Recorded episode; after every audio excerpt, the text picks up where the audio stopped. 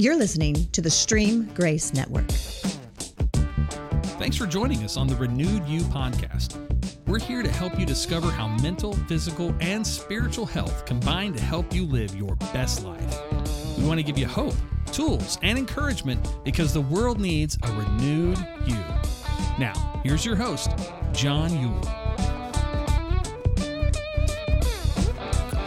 Hey, hey, hey, good afternoon, everybody. So glad that you are with us on this newest edition of the Renewed You podcast, a podcast designed to help you learn to live your best life ever. Every single one of us has been created for a purpose, and there are enemies to that purpose in our life that take us through low times, and sometimes we can get lost down there.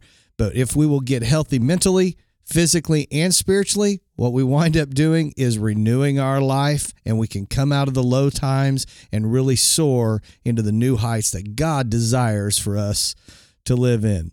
Today I have got a special guest. He is like more of a hero to my dad. He I just know him by his first name, but my dad remembers some of the great days and I'm sure we'll get into some of that. So for all of you uh, Sooner football fans out there, uh, I've got a special guest with me today. His name is Vicky Ray Anderson. Vicky, how are you doing, brother? Yeah, doing pretty good. Excited to be right here with you. This is different. Actually, it's my first uh, time trying to be on a podcast. Man, I, I find that hard to be, I find that hard to believe because you are just you you talk well. I mean, I mean you're just you're you're you. I, am surprised that you well, one on one. One there on we one. go. Then, so okay. there we go. Well, Vicky, I know you uh, you've had quite quite a, a life, and so um, I'm excited for everybody to get to know you today. Um, where where did everything begin for you? Where are you actually from? From okay, I'm from Pampa, Texas. I was born in Pampa, Texas, uh, which is right up in the Panhandle, Amarillo, Pampa, Dalhart, White Deer but I was born in well, I was born in, in 1956. No, May, you, May 3rd. Yesterday was my birthday, actually. No, it really. Yes, May 3rd, 1956. So I'm 65 as of yesterday. You are 65, right? And you still look like you could strap it up and go play yeah, some football. But I'm, I'm, smarter than that now. yeah. So Pampa, Texas. Pampa, Texas. Is that a small town? Yeah, it's. Uh, well, you know where Amarillo is. I know where Amarillo is. So it's a little bit smaller than smaller than Amarillo. So it's east of Amarillo, about about an hour, about fifty five miles east of Amarillo. Wow! So, but so, it's it's pretty decent size. Pretty decent yeah. size. It's not an Oklahoma City, or it's probably big as Norman, about Norman or a little bigger. Okay. So whatever that population would be. Um, obviously, as I've already kind of alluded, you you got into athletics. Uh, how early did you get into athletics? Oh, actually, as a young boy, I I played everything. I did baseball, basketball, football, ran track. So early on, I would say elementary school, I started playing sports. But I, from junior high on, you would say that I've been I had been playing since junior high school. So, so junior high school, you got into it. Yeah, yeah, sure did. What what was it? Uh, just did you just like sports or was there a reason why you initially went out for your first well, team? I have an interesting background and uh, well, I would have to talk about my family history, childhood. Well, actually, this is very interesting that you're jumping into sports. Kind of kept kept me out of trouble, really, if you want to oh, say really? that. But I had a a broken home. I just a one parent family. My mother had two brothers and two sisters, and had a just a difficult family life. And so sports, I guess you would say, was one of the outlets that kept me busy, kept me off the streets, and was good at it. So that's what I did. I mean, that's uh, tried to I played every kind of sport there was, and and didn't know it, but it did. It just kept me out of trouble. But I got early, early on. I started playing sports. So wow. So which was your favorite when you were a kid? Ooh, that's very hard because I played. I ran track. I played baseball. I but football, basketball, it was, well, I played more basketball than anything when I was young. Really? Oh, yeah. Oh, yeah. I lived on a basketball You court. lived on a basketball Yeah. court. Man, I can identify with that. Some of my best friends in junior high school, we always play, Yeah. I mean, we played basketball every day. I was, yeah, very good. I played the, oh, you say the old guys, the older guys. I was young, but I played learned a lot with the big Yeah. fellas. So, but I, yeah, basketball, whether believe it or not, it was, it was my favorite sport. well, uh, so how how did your mom how how did she handle? Uh, she had to be a, a great lady and, and well, a hero, man. Woo, you talking about the family life? Yeah. Whoa, man, that's uh, that was that was tough. She was single, and we were. She had two boys. Well, it was three of us, five kids, three boys, two girls, and I'm just going back as far as I can remember. It's kind of interesting what you just said when you were t- praying about the deep, dark, difficult days. So that's kind of it's interesting that I'm here. Felt like that's kind of what uh, it's interesting to talk about that because I know there are a lot of people out there. But no, it was a broken home. Didn't have a father and uh, I far I can just it would take forever. Be I- I'll just go back as far as I can remember. As a child, we were didn't have a lot. I would say really kind of a poverty type thing. Lived on food stamps, Sure. if you want to say that's kind of what we did to survive. I remember that, and uh, she had a she had a nervous breakdown, if you want to call it a nervous breakdown. Now a lot of they, different terminology today. And so this this can go. Who knows where this can go? But what happened was early on, as a young child, I was I can go all. I remember the third grade, so I could just go back to third grade, and uh, we were. My mother lost it. It was too, probably too much for a woman trying to deal with five kids, and we had to go to a Catholic children's home.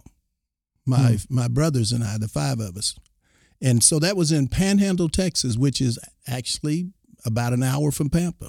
Uh, Panhandle was in between Pampa and Amarillo, Texas. Okay. And it's it was called a, a Catholic children's home. Is where families, broken families, difficult families went. And there was none of my relatives in Pampa, you know, that would take us in. There were five of us. So Right. so where we went, we went to this children's home in Panhandle, and this is where a lot of different families. I remember there were just about everything, any type. We, well, we were the only black family there, but there were Spanish, white people from just all over the world came to this place, and so that's kind of that. You said, how did she handle it? Well, that happened twice. She had two breakdowns. She had two, and I remember the the second one. Uh, I, I remember for whatever reason I thought about this morning, 1966. So I was I had to be I've been 10 years ago. 10 I was 10 years old rather. 1966. I remember that for whatever reason that kept popping up, but I was and it came to a point where I guess that was the second time we went, my family and I. And from 1966 to 69, I actually I was getting older, growing. So about 14 years old, as a man, you know, it was this this place only dealt with uh, well, once the fellas, the boys, they were you say physically growing and stuff. They would once you hit 14, they would ship you out Hmm. and so you had to go somewhere. So in that, I was able to come back to Pampa. My mother was stable then, and uh, well, came back to Pampa, and she had moved to Oklahoma City. Then I came to Oklahoma City. Yeah. So I mean, I'm just kind of scattered with it, but uh, it was a it was a tough time as a child. But actually, I, I guess that was an outlet for me. I played a lot of football, played a lot of sports, and Panhandle all the way through. So, I So mean, did a coach kind of step in and Actually, there is. I'm. I'm sitting here thinking about that. There was a a coach, a family, Dale Rosellas from out of Panhandle, Texas, and uh, he kind of took me under his wings. Really, I, I had a lot of freedom as a as a young man. But than most kids, for whatever reason, I believe you know God's favor was there. But there was a family, Dale Rosellas and Peggy Rosellas. I remember that he was uh, the football coach, track, all those different things. So yeah, we were real, I actually called. Uh, uh, two about two years ago and talked to a relative, someone to see how they were doing. They're kind of in like a retirement home right now. Sure. But yeah, that's interesting. I mean, so what did what so he pulled you under his wing a little bit, kind of invested some time into your life. Um, uh, did it just center around sports?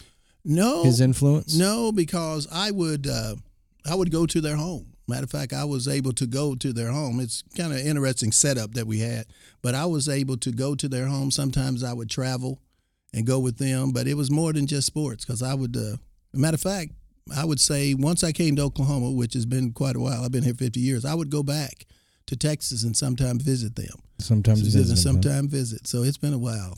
So at what point? I mean, you obviously got into football because um, that that kind of is how I was introduced to you from my dad. And uh, uh, but um, uh, when did you start thinking, man, maybe there's something for me in football um, beyond? Well, uh, that was in high school. I went to Classen high school.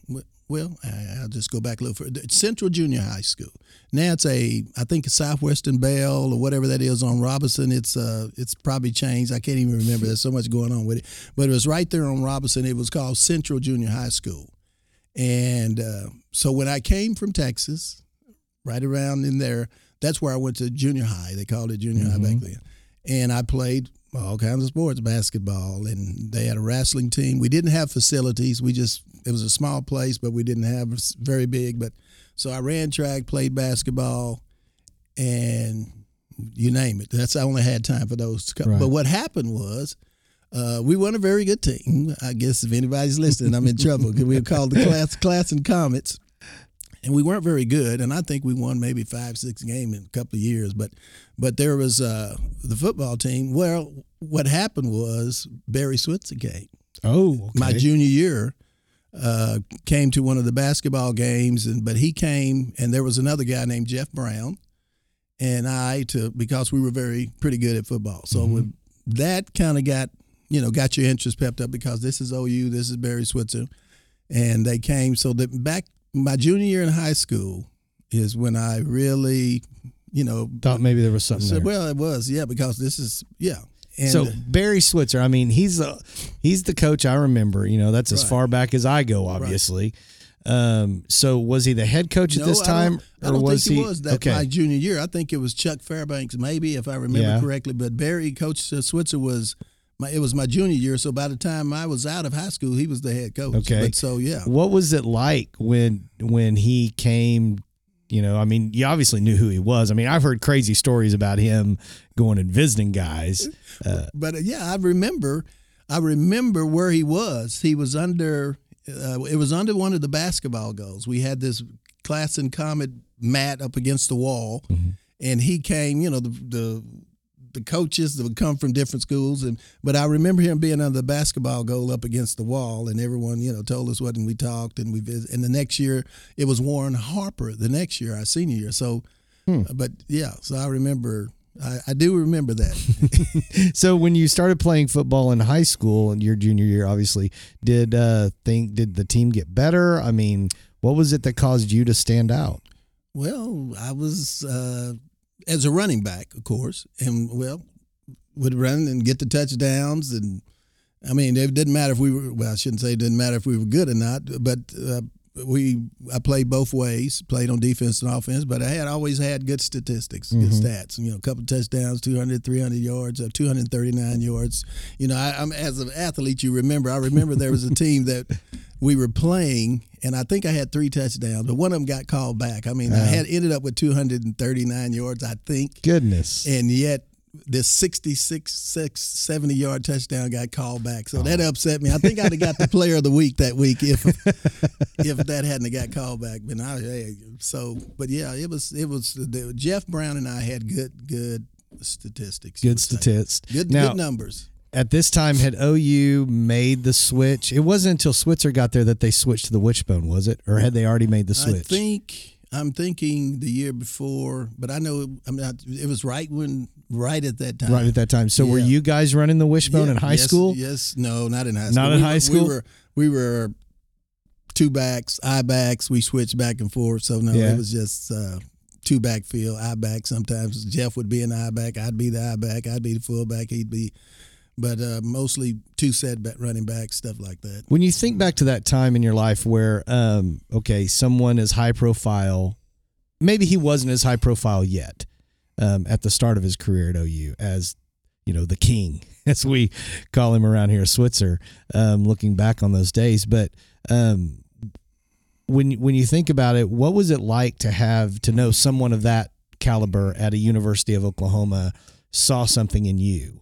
Um, what what was that like? I mean, do, did they tell you exactly what they were looking for? Did you know what they were looking for?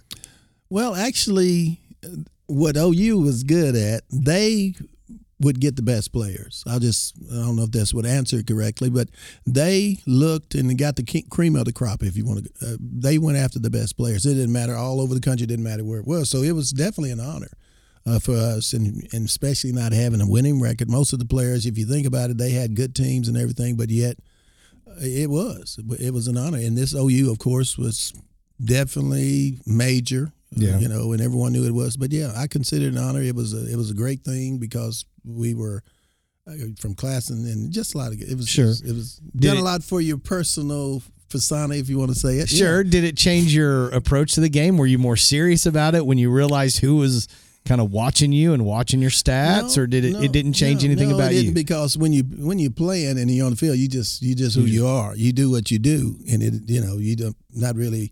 I I never was. You ne- you're really not paying attention to the to the fans or who's out there. You just you just play. You know, as an athlete, it's it's just something in you. You just play. Just You know? something in you. Yeah, it's you just play. All right. So things are starting to go your direction. You're getting noticed. Um, and then uh, what was it like to get that call from probably Switzer at the time saying, "Hey, Vicky, I want you to come to Oklahoma." Well, it was it was exciting. I mean, it's a world changing. It did, you know. It's you think about it. It's it, it was uh, it was a life changing moment. It really was. Come on, man. When we look back at all of our lives, Right. at you know, um, I mean, you're not much older than me. I, well, how old are you? if uh, you'll say it and let everybody know. I am I am I'm in 50. So um but you start looking back on your life when you hit that 50 mark is when it really started for me and you start seeing major dots in the past of your life that connect. You know, from one this event led to this event, which led to this event, and you start seeing the flow in your life. You know, um, there's no doubt that that kind of a call to that kind of a place would be a pivot point in your life. Is going to change things from this point forward if you take advantage of it, right? right. And so uh, when you get to OU, you know, they're big time Oklahoma. Um, what were some of the other guys in the running back core at that time? Man, this we had the we had the best. Well, there was well, Any like- of them I would know. Well, yeah, of course. I mean, I was I, mean, don't I don't know what year was that? It was 1974 through 79. I graduated from high school. Okay, in hold on. 74. 74 through 79. Wh- And where when were you there playing those those those years? 74 through 79. Okay, so that's about as far back. I mean, I've been a Sooner fan since I can all the way back. I think the farthest back I remember, I remember Thomas Lott. Mhm. Um, was that Billy? Okay, I'll, I'll, there was Joe Washington. I played with Joe Oh, Washington. wow. Steve Davis. There was Horace Ivory.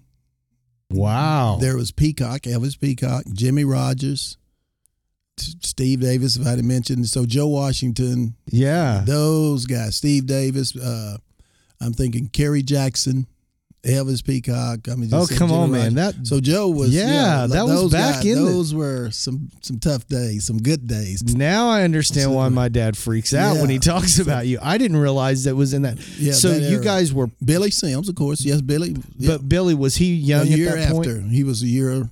Well, I think Billy's my same age. But Oh, he is came, he? He came in a year after I did. Yeah. After you did, yeah. and so was Lott the quarterback? or- Thomas was the lot most of the years we were there. Dean Blevins. Dean Blevins was quarterback. after- You're right. Yeah.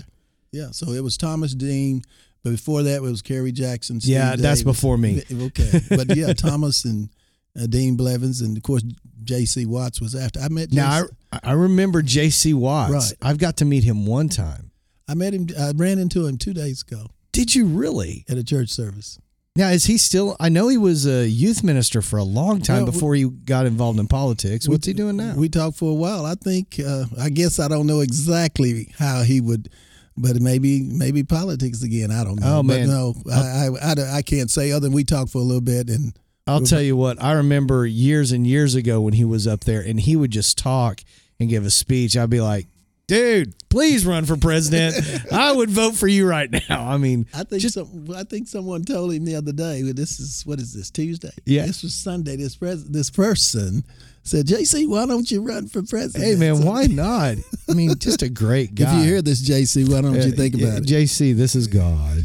no, but man, that that was a great era. That was Yeah. that was right back. Was that that was during the big undefeated? Sal- Salmons, yes, seventy four undefeated, seventy five. I think one game lost. We lost one game. So yeah, there was a very very good years. Man, We were we were good. you were The good. team was You- good. Come on, guys. If you guys don't know the era that we're talking about, get on YouTube. There's some stuff on there. Go back and look up OU. Look up Vicky Ray Anderson. Look up that that that era, man. And and they really were. There was no there was no limits on how many players you could have, and so yeah, when OU came calling, But yeah, those were very very good years. Those they that did something for you as a as an individual. It what really did you learn during those Yeah, during you- that season of your life? Well, you learn excellence. You do. You learn excellence. You learn whether you did a lot of playing or not. You learn what it means to be.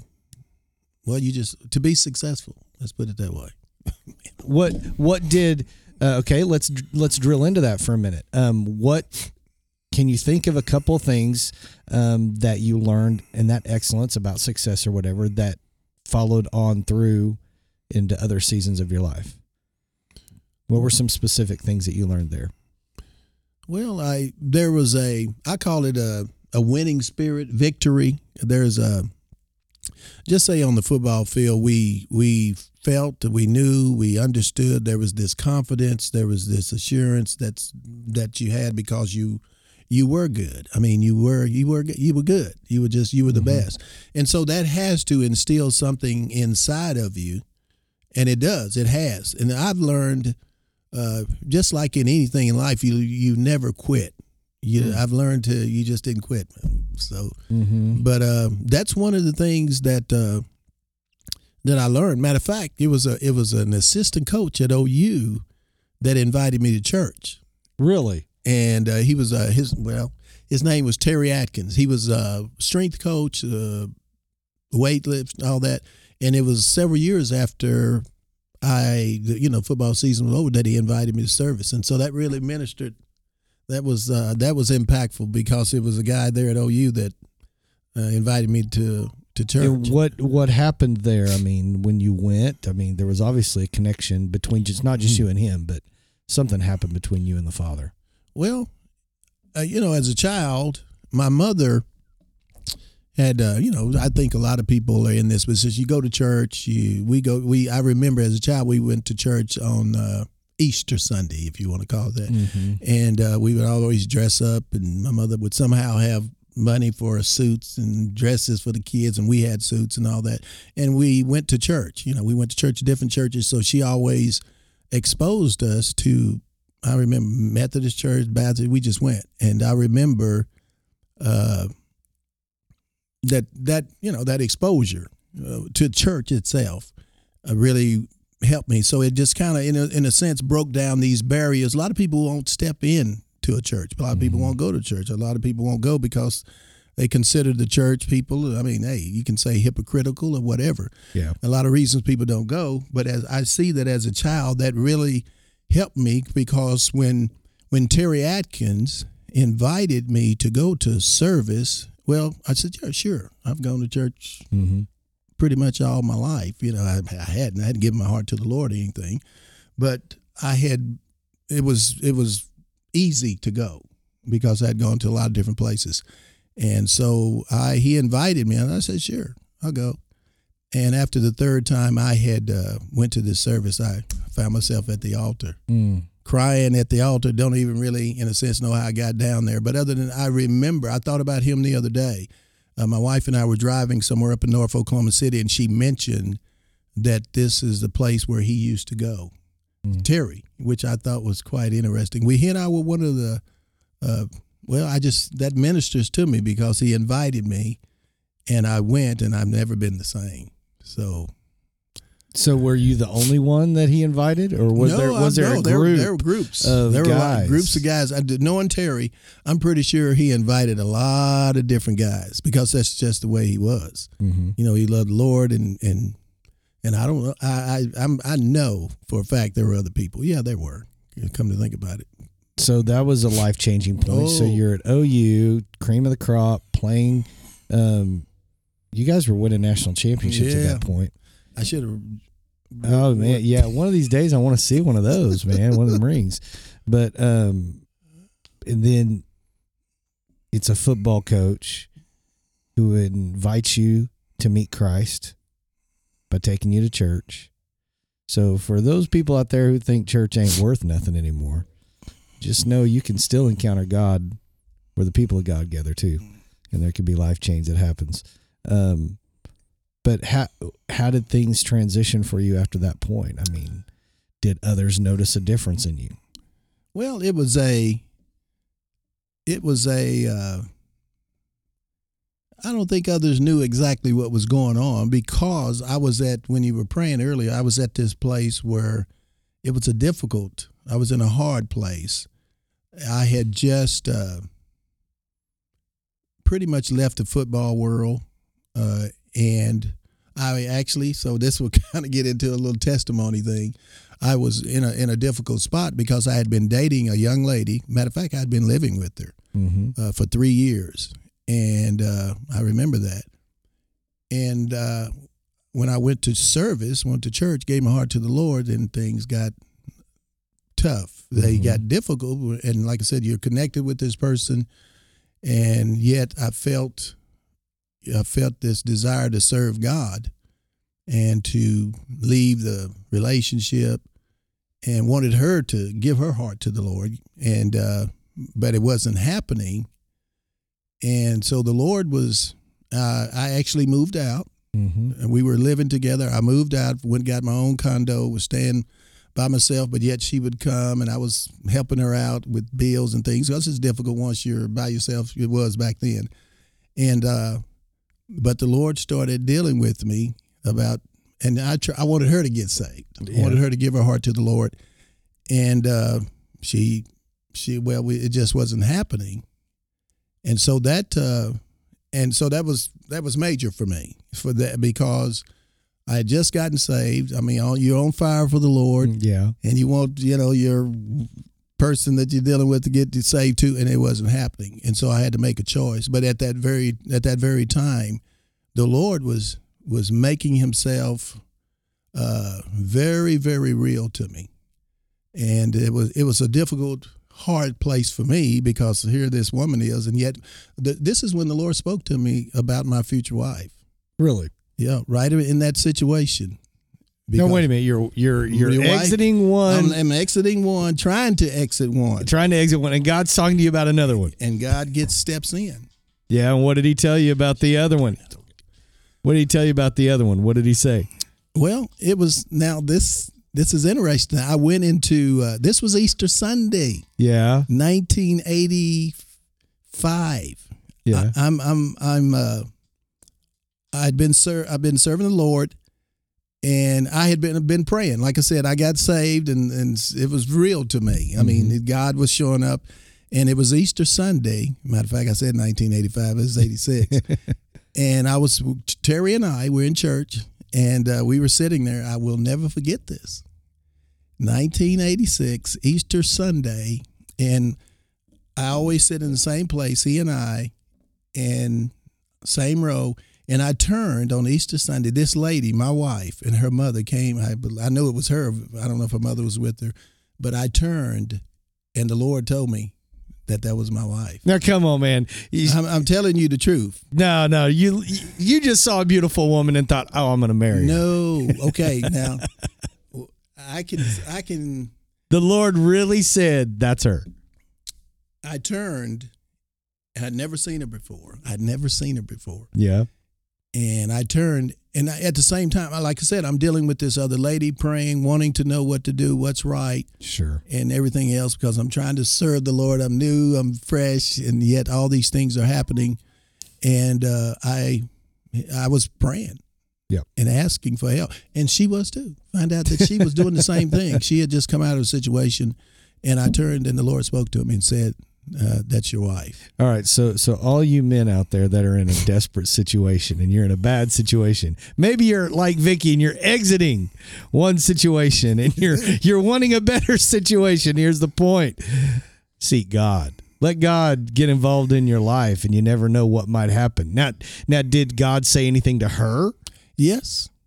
Yeah, yeah. She was she was uh she had been married previously and she said once she was divorced, got out of the relationship, she started she was asking God for she said, I want you to choose. Because I think she had been married before twice, twice before. And she said she was seeking God and told him that she wanted him to choose. Mm-hmm. And Did she have any caveats on that? You know, Lord, uh, No, you choose, but as long as you don't choose this or Yeah, well, we both had. I mean, yeah, but no, she didn't, and it was kind of a shocker to her. Oh, really? a shocker to that. well, because my wife is is is white, if you want to call it Caucasian, however you want to. okay, My wife is white, so that would shock people, a lot of people, even today. And uh, she's she uh, she did her. I mean, she was. It took us. It took us six weeks. I mean, it was six weeks. took you six weeks. It's, yeah, that's long, and we were married in six weeks.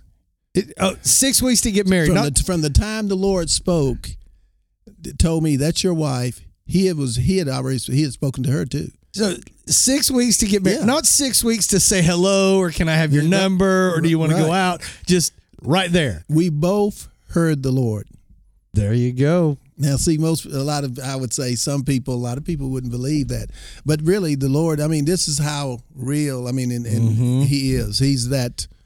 He's uh, that detailed, and and we were both seeking and wanting to to know, and and uh, and so He spoke. I mean, it was it was real. I can go into even further detail, uh, but uh, we but we were married in six weeks, and now uh, it's uh, it'll be thirty six years. Well, one of the things we've been talking about with our leadership team here at the church, um, and even kind of dropped it Sunday, we're we're talking about discipleship, but but uh, we're, we've gone all the way back to square one and said, what biblically is a disciple? And man, we've been praying about that for a while, and so we kind of laid out um, as we're kind of starting a, a new organ, a new church, whatever. And so we kind of came up with our definition of what a disciple is. And and one of the things around here is everything's got to be cookies on the bottom shelf. It's got to be simple. So here's our simple definition of a disciple: someone who hears and obeys the voice of God in everyday situations. Just like what you did. It's one thing for God to say, "Hey, there she is." But if you had not obeyed, she would not be there. Yeah, and that's correct. I I actually uh, there was a little resistance from me uh, because uh, when now this would be you know, and some people say, well, how does God speak to you? He speaks a lot of different ways. He does. th- That's what, but this was inside. Yeah. And there wasn't. I heard him. I mean, it's just it's real simple. I heard him, but my response was no. Hmm. Why was that I'm your- going to say that. Why was that your initial I'm, response? I'm a I'm a black man, okay and she's a white woman. woman. and so the world that we live in, especially thirty something years ago, that was considered that's still a difficult thing. Always has been, and for whatever reasons, I think I know the reasons why the Lord. She does too. We know the reasons Mm-hmm. why He uh, put us together Sure. and uh but i didn't i resisted because immediately when he spoke i said no not a white woman Hmm. this is what i said i'm just Yeah. i'm just being transparent telling you the truth and uh saying this but yet over the course of Six Well, weeks. six weeks he convinced me there are things that he did and what happened part of the problem was i had this other lady that I was dealing with, I was consi- uh, confiding in my mother. I was asking my mother, "What do you? Oh, this is going on." I said, "What do you think?" And she thought the lady that I was dealing with was the one, Mm-hmm. and so that was part of the issue. But the Lord did a few things uh, to convince me totally that hey, this is this is me, and uh, So you married a white lady, yes, and um, uh, let's just put a pin in that for a moment. You know, when I grew up in Bartlesville, Oklahoma, I was the token white kid. All of my friends were black, Right. you know, and I never really noticed the difference in, at all. And so for most of my life, I've really struggled, you know, do I have these tendencies like everybody says I'm supposed to or or whatever. I, I look back and think, man, I was really blessed to grow up as a white family on the wrong side of the tracks. Um, and because I learned a lot of history from listening to uh, the Black Mamas talk about.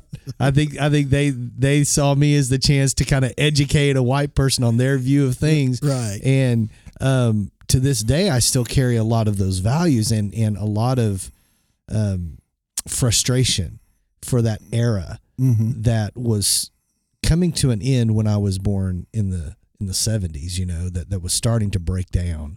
But um, I just I, I I love the fact that you guys are married. So, but it what what was that what was that like? Did you face some opposition? Did you Oh, struggle with some stuff? we we faced it then, and we still Still today? things- still things. Oh, of course. I mean, well, I think about this. It was uh, just like what you were saying when you were coming up. I remember, like in Panhandle, Texas, we were the, if you want to say that, we were the only. Well, we were. We were the only black people in that town, Hmm. and so as in the, in the children's home, we were the only black family. Period. We were only black people. So I look at it, and I grew up. I like I said, I was with the Spanish, the blacks, the white. They were German. It didn't, and so to me, it didn't matter. This is Right. It was just normal. And then as you grow, as you get older, and you start understanding, and you see things that are difficult. I mean, that you, yeah, it's you see the, you see the, well, you just see how the world reacts and acts. But the thing I know is, the Lord put us together. Mm-hmm. He said it, he spoke it, he put us together. And so there's a grace to deal with the difficulties, the hardships, the things that you see. So yeah, the, over the years, it's been 30 something years, we recognize uh, not every, not everyone's on the board uh, with the black and white marriage. I mean, Yeah. they're just different things. So I know that's just realistic. I mean, it's easy. But I mean, I couldn't care less what people think. I mean, God is the one that the Lord Right. himself put us together, and we know that. And so Well, when you, from somebody who is um, uh, colorless as a white person, but uh, there are some people that that they look at what's going on in our world and uh, maybe they think that, oh, come on, you guys really don't still face racism. You guys still really don't don't have to look over your shoulder, do you? I mean, really? Do you?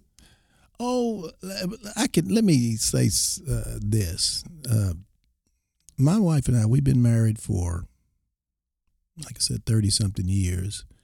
And twenty years into the marriage, I woke up one morning. Twenty years into mar- into marriage, the Lord told me I had uh, prejudice, racism in my heart That you did. that I did. Mm-hmm. 20 years. I'm married to this woman. And I woke up, uh, yeah. And that's one of, yes. Hmm. And so we're married. But, but as I'm talking to you, I'm thinking about this. When I first saw her and he first spoke, I told him, no, Mhm. not a white woman. So why would I say that? And as I'm having this conversation right now, 20 years into the marriage, I wake up and he tells me, you have racism Hmm. you have race. Might as well say the same thing. You have, you know, you have this in your heart. So I had to repent. I had to ask the Lord for forgiveness of having, even though I've been married for twenty years, that he he he he confronted me. You have this in your heart. So it wasn't very long after he had told me this that I was in a meeting in Muskogee. I'll never forget this. I was in a meeting in Muskogee and this minister from Canada called me up, didn't know me, never seen him before, called another guy, black man and a white man, and asked, told us we needed to identify, we needed to ask forgiveness for one another for the racism that's taking place. This is a long time ago. Hmm. And that's right after the Lord told me I had this prejudice and racism in my heart. And yet I've been married for 20 years. And then Hmm. I go to a meeting and they have me get up on stage and ask for forgiveness of and that person had no clue that the Lord had been dealing with me about it. Wow. And so yeah, even today this exists, but I think now this is just me. I know that that the, I believe that the Lord wants to and I want to he is. He's dealing with racism. And I think in our nation. And I think I think it's I'm not condoning uh anything really other than I know the Lord is dealing with it. And yes, as a black person, you recognize it, you understand it. I mean, I'm, I'm experienced. I mean, Yeah. I'm experienced. I've lived it. I can recognize it.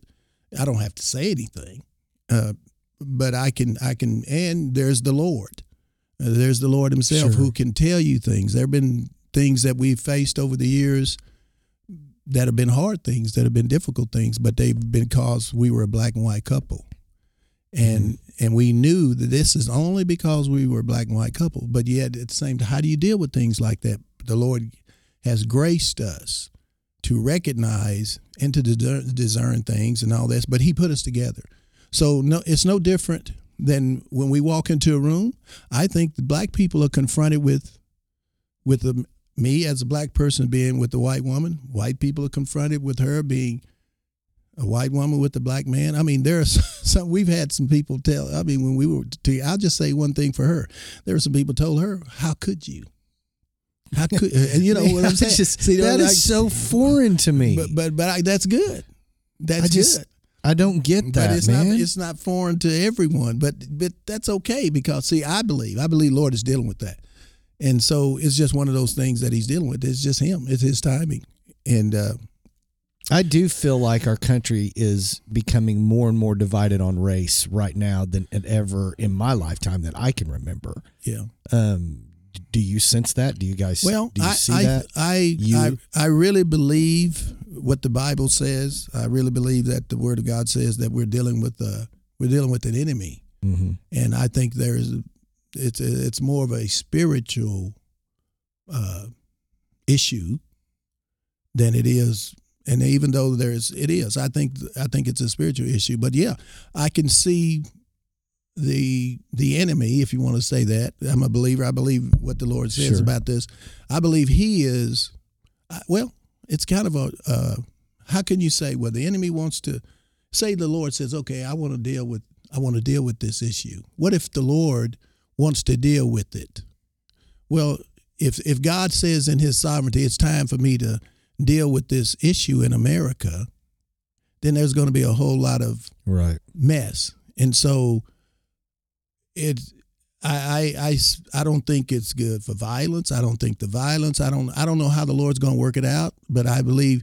But no, I think uh, the racism. See what I'm saying. I'm not just saying the black. I just think that it's when if he's got to deal with the black person, he's got to deal with the white Right. person. But it is an issue, and uh, I think it's very. I think it's time that the Lord, more so that He's dealing with something, so He can really just say heal America. Do you do you think that America as a culture? Uh, let's go deep for a minute, because I got one question I want to ask you, but I, I'm not sure how you're going to answer. So I'll save it for a second.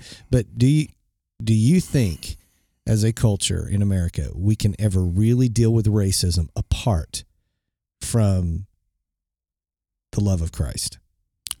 Oh no, it's real simple to me. I, no matter what I read, no matter what I, um, no matter how many conversations, no matter what everyone's opinion is, God is God, Mm-hmm. and He's the He. It's real simple for me. He's the only one that has the solution.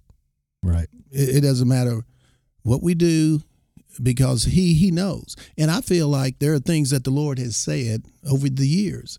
I'm just saying my wife and I we're black and white. So we know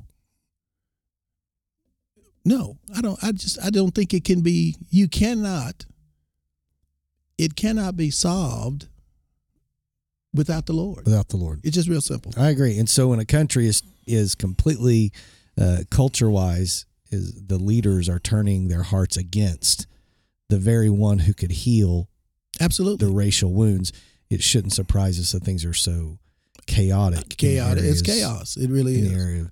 What do you think of? Um, uh, let's let's jump on this one just for a second. What do you think of reparations? That seems to be a, a popular topic right now in, in 2021. You know, should should the government give reparations? Um, as a history person, some people may not realize this, and I'm sure you know, but some people may not. That back during the Reagan administration, he gave reparations to Chinese because of how they were treated in the concentration or in the in the camps, collection camps here in America. So there is kind of this history for this idea of reparations. Um, so my question is twofold: What do you, Vicky Ray, think of that idea? And number two, do you think that would actually go towards solving it at all? No, I don't. I think that ooh it's it's really not hard because I feel like the Lord has said some things over the years. Mhm. Uh, okay, well, I'll just say the slave issue, Mm-hmm. this slavery issue. Uh, I feel like the Lord is dealing with me about this, has been over the years, the slavery issue. And like you said, reparation, do you think it's, it's probably going to, I think it's, I think it's him, Do You think it's God? part of it. Okay. I- you know, you say, what do you mean? Well, it would probably, it would take a spiritual mind to, to go to understand it. Uh, because I'm gonna be honest, uh, I was I've been making some declarations Mm-hmm. for years uh, that I felt the Lord said to make, and yet this issue has never it hasn't surfaced, has never come forth and exploded Mm-hmm. and done what it's done. But uh,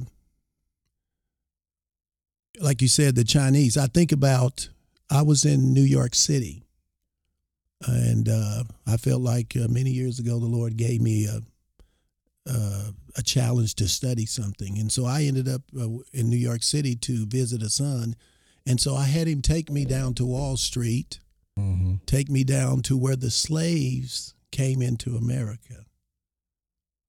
And and and the Lord is even dealing with me right now about some of these things. So I'm just saying you're talking to a person that's really kind of been digging into because the Lord is leading. And so I think a lot of like you were talking about the Chinese, I think a lot of America was built Mm-hmm. of, with the slaves and by the slaves, different areas of the country. I mean, I went to New York City into some of the waterways when I was there. My son, he didn't know what I was doing, but I said, okay, well, take me down here to where, you know, the slaves, I didn't say slaves, but, uh, and then the Lord gave me a, a dream afterwards, after I got back here to Oklahoma City, after I'd been in New York City. And it was, a, it had to do with the slave. I just say the slave issue. So I, I'll let it, let him work it out. And so, what was the second? The part? second part is if if if that happens, does that really help solve the situation? Well, no, I think no. It it you know we we think in money terms, but to me, this is a heart issue. I agree. It's a heart issue. Just like the Lord told me, you have racism, you have prejudice in your heart. And even though He said this is your wife, we're married, we're doing, we're being, but He said you still have some issues Mm-hmm. in uh, toward you have these racism issues in your heart and so the only the lord can can deal with that only the lord himself can can fix that only because i, I consider it uh, a sin issue Agree. i consider it it's a heart issue. And so we can do a lot of different things. We can do the reparation all i understand that. But only but it has to be it's no different than anything else. Just like we got to get saved we got to get saved from that we got to get i would say get healed from the racism black and white. And so i just i see it as a tool of our real enemy uh, an enemy of america.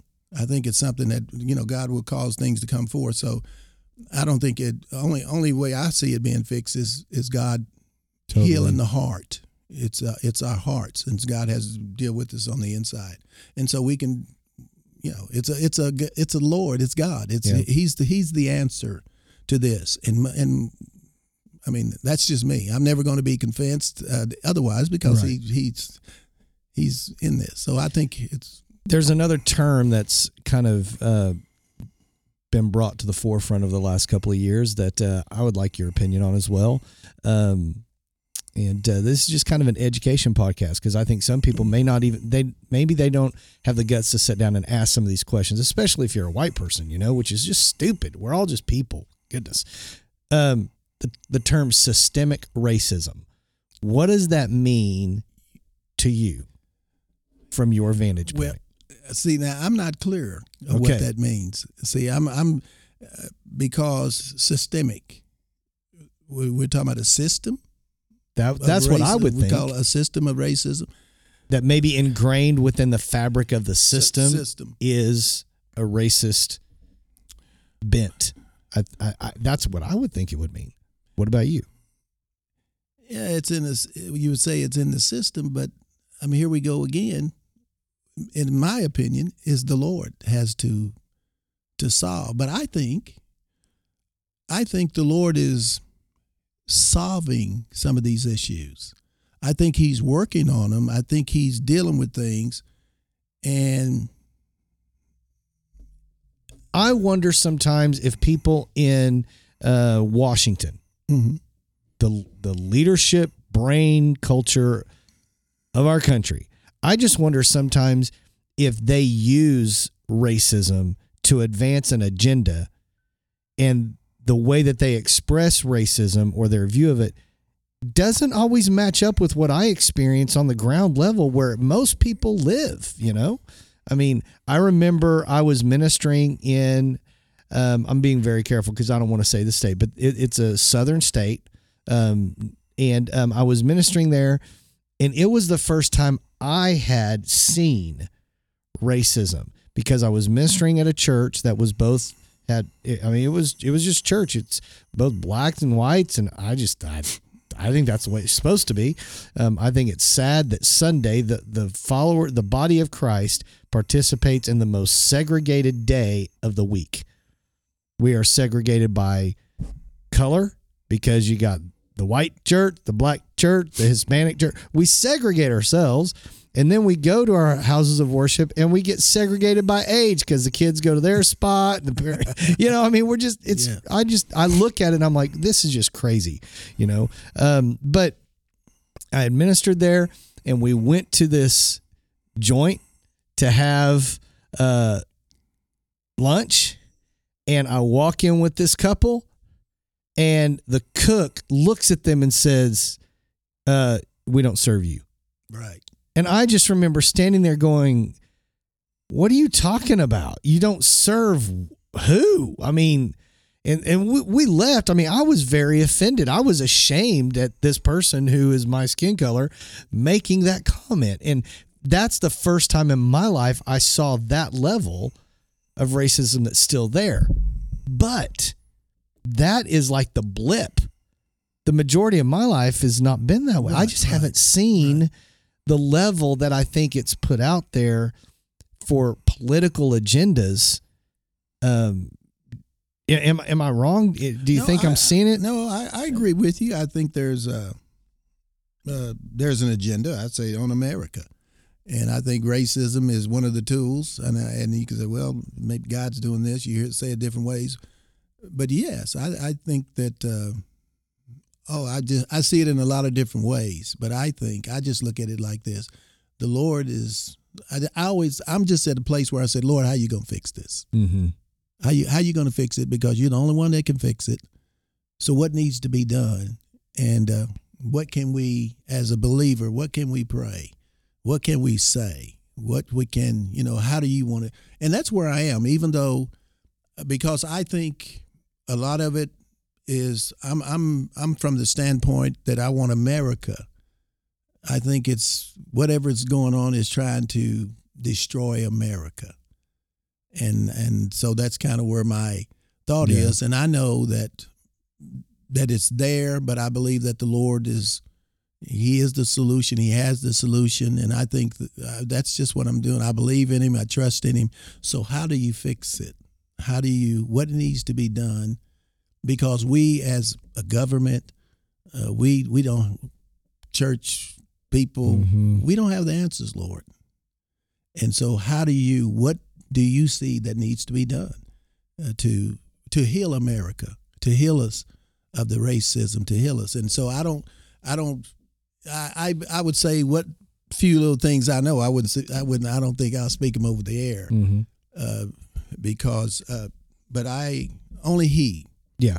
can fix it I just, I, it's obvious that at the root of racism is hatred, and hatred is the opposite of love. absolutely And as Christians, and we we play with that term by the way at our Right, church, and right. I've come out and said I don't even want to be identified as a Christian anymore. I I prefer to be a Christ follower right because Christian just has so much baggage that I don't agree with. But man, to be a Christ follower means I'm actively being led by the by the Lord. right I believe that He's active in my life, and I believe I don't know anything. I gotta Well- follow Him. Yes, I that comment I believe. I just told my wife the other day. I said, "My goodness, we're dealing with the Lord. We don't know anything. We don't. We we don't know anything."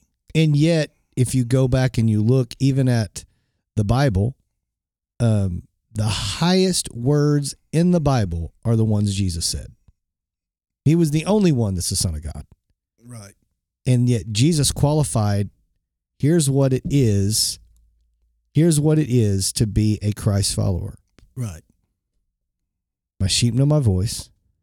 He then comes in John and says, Those who love me do what I say. And then lastly, it's how you love each other. Right. That is going to be the proof that you are my disciples. And maybe reparations is a good thing, Could- right. I, I don't, you know, But maybe I- it's part of it, but that's not the. but I guarantee you we need a baptism in this country in the love of God and getting back to looking at each other and going, man, you were created in his image just like me. We as far as I know, if the Bible is right, we got the same great great great great great great great great great great great great great grandpa. All right? So if you're on the podcast today and you are listening right now, I want to encourage you that man, we have got to get the love of God baptized deeply into our hearts. It is the only way that we are ever going to change anything in our culture, whether it is the racism issue, whether it is anger towards each other, Maybe you today are in a deep, deep, dark place, like Vicky was at one point, and um, you're looking for a way out. For Vicky, man, for you, it was football and and and uh, a great opportunity at the University of Oklahoma. And and if you hadn't gone to Oklahoma, that coach wouldn't have invited you to church. And that invitation to church wound up introducing you into a relationship with Christ that relationship with Christ, man, uh, then wound up to where you met your wife in six weeks, and and now you guys together are living a a, a, a message in your life of what it looks like to love. And I believe there are some of you that are listening today that you are in a deep, deep, dark place. Man, maybe life has turned on you. Maybe you want someone to look at you and find your hope and find your uh, great qualities. I want you to know that no matter who you're wanting to notice you, there's only one person who matters, and that is God. And God notices you.